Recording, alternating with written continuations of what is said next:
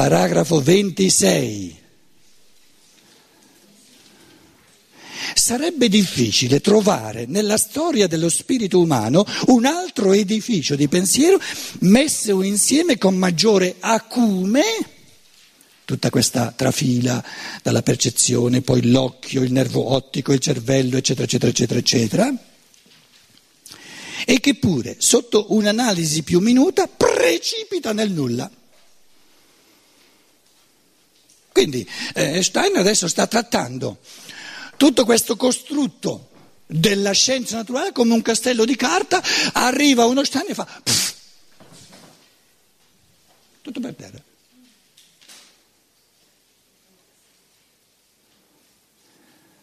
Quindi concedetemi che neanche Steiner è gentile più di tanto, eh? perché io certe cose le dico, lui le scrive, addirittura le stampa, e che pure sotto un'analisi più minuta precipita nel nulla. Mazzalo. Che tipino.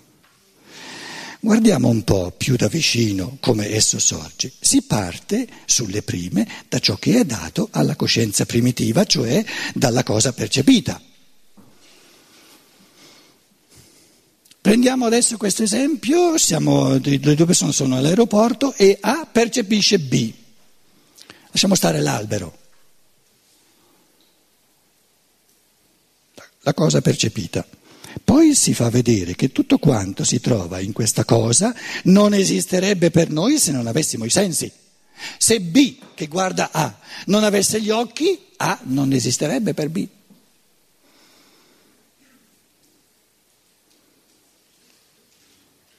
Prima pensata, bacata. Invece di dire se A non avesse occhi B sarebbe per A non percepibile, che sarebbe un pensiero onesto, si dice non ci sarebbe. Quindi si, si, si, si, fa una cosa sola del fatto che una cosa sia non percepibile all'occhio perché l'occhio è cieco e si dice non c'è. No, no, se mancano i sensi non è percepibile. Non so io se non c'è. Sono due affermazioni ben diverse. Ma non ci si rende conto neanche della diversità di queste affermazioni.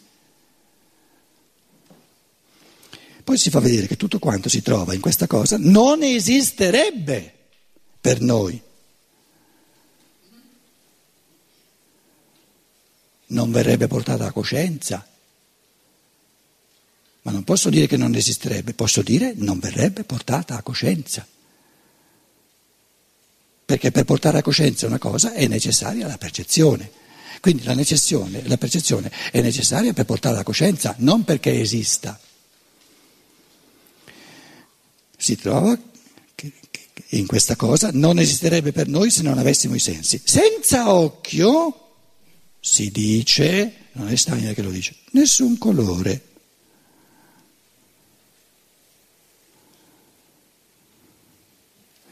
Quindi il colore non esiste ancora in ciò che agisce sull'occhio, sorge soltanto dall'azione reciproca fra occhio e oggetto.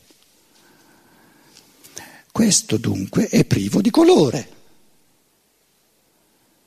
Se, se, il colore sorge soltanto in presenza dell'occhio, senza l'occhio, l'oggetto è incolore.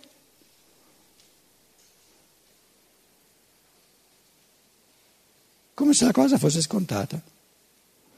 Ma neppure nell'occhio esiste il colore poiché nell'occhio esiste un processo chimico o fisico, fisiologico, che dal nervo viene soltanto guidato fino al cervello.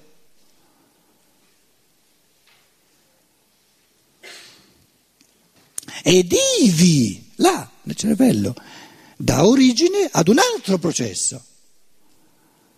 Nel cervello non ci sono colori, ci sono processi neurobiologici, non ci sono colori.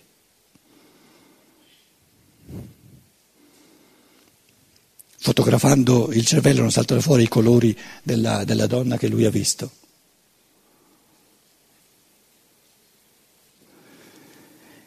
Ma neppure quest'altro processo è ancora il colore. Soltanto per mezzo del processo cerebrale il colore viene suscitato nell'anima. L'immagine che vi ho fatto lì. L'animo, nell'anima c'è l'immagine, e l'immagine è colorata ma soltanto nell'anima salta fuori il colore. Il colore non c'è nell'occhio, il colore non c'è nel nervo ottico, il colore non c'è nel cervello, ma salta fuori nell'anima. Rappresenta- la rappresentazione è colorata, perché la persona era colorata, porta i colori degli abiti che la persona aveva.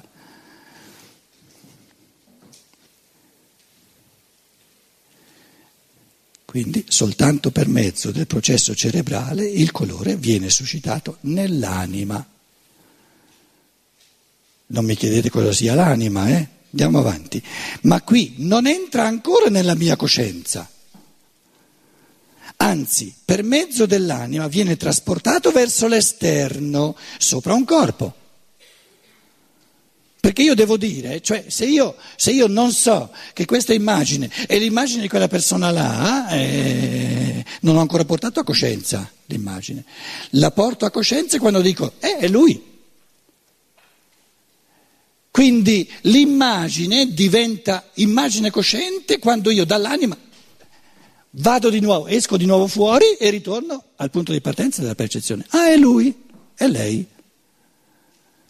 Quindi non basta che sia nell'anima, l'anima la porta a coscienza soltanto riferendola alla percezione. Cosa abbiamo fatto? Un giro, un circolo vizioso, siamo tornati al punto di partenza. Perché il punto, il punto di origine del colore dov'era? Là, nella percezione. In mezzo, nell'aria in mezzo non c'è, nell'occhio non c'è. Nervo ottico non c'è, nel cervello non c'è, nell'anima viene portato a coscienza soltanto se l'anima dice è lui e siamo tornati al punto di partenza.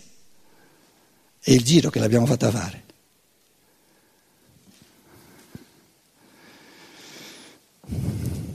Ma qui non entra ancora nella mia coscienza, anzi per mezzo dell'anima viene trasportato verso l'esterno, sopra un corpo. In questo corpo finalmente io credo di percepirlo.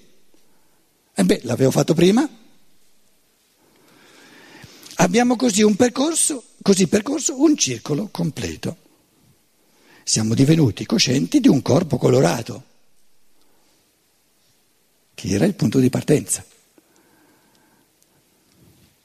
Questo è il primo punto.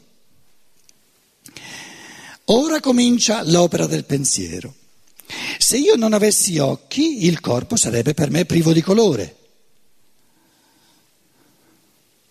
Vedete che adesso non dice non ci sarebbe, sarebbe privo di colore, per me. Quindi qualifica adesso un po' di più le cose. Quindi non posso collocare il colore nel corpo. Mi metto a cercare dove sta. Lo cerco nell'occhio, invano, nel nervo, invano, nel cervello, ancora invano, nell'anima, Qui lo trovo, è vero, ma non congiunto col corpo. Il corpo colorato lo ritrovo soltanto là da dove ero partito. Il circolo è chiuso. Io credo di riconoscere come un prodotto della mia anima ciò che l'uomo ingenuo pensa esistere fuori nello spazio. Quindi l'ingenuo dice il corpo colorato è là, invece lo scienziato dice no, no, no, no, no, no, il corpo colorato c'era soltanto dopo essere passato per il, lo spazio intermedio, passato per l'occhio, per il nervo ottico, per il cervello, per l'anima e soltanto quando ho fatto tutta questa trafila ho, ho veramente il corpo colorato. Perché diventa una realtà soltanto se è stato costruito dall'occhio, dal nervo, dal cervello, dall'anima e riferito. La differenza è che l'uomo ingenuo si gode l'innamoramento e lo scienziato che deve fare tutto questo circolo per ritornare al corpo colorato, eh, l'innamoramento lo manda a spasso.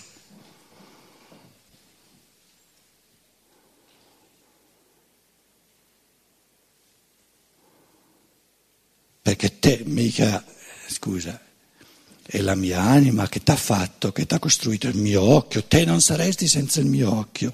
Se non ci fosse il nervo ottico, te proprio aria fritta saresti. Se non ci fosse il mio cervello, ma neanche ti sogneresti di esistere. Esisi soltanto grazie al mio occhio, al mio nervo ottico, al mio cervello e alla mia anima. Quindi io posso innamorarmi soltanto di me stesso. La scienza moderna è l'esercizio di narcisismo più raffinato che ci possa essere. L'essere umano, l'esercizio di narcisismo più raffinato che ci possa essere, l'essere umano non esce mai da se stesso, perché tutto questo circolo, tutta la realtà la crea lui col suo occhio, col suo nervo ottico, col suo cervello, con la sua anima e la butta lì da fuori per grazia sua, se no non ci sarebbe nulla. Senza di me il mondo non esiste e tutti quanti, se sono, fossero intelligenti, dovrebbero inginocchiarsi a ringraziarmi perché esistono soltanto grazie a me. Oh. E ognuno uguale, eh?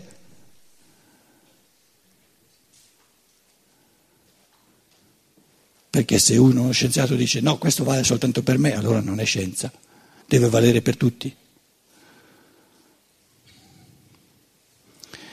Diventa un po' compli- psicologicamente complicata la cosa.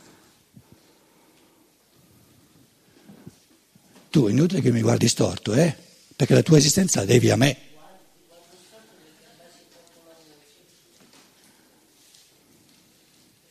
La tua arrabbiatura, guarda che non è fatta da te, è fatta da me, perché sorge soltanto quando impinge sul mio orecchio, poi il nervo acustico la porta al mio cervello, il mio cervello eh, porta a coscienza nell'anima la tua arrabbiatura, io l'arrabbiatura te la appiccico e soltanto grazie a me esiste la, la, la tua arrabbiatura. Mi vuoi o non mi vuoi ringraziare?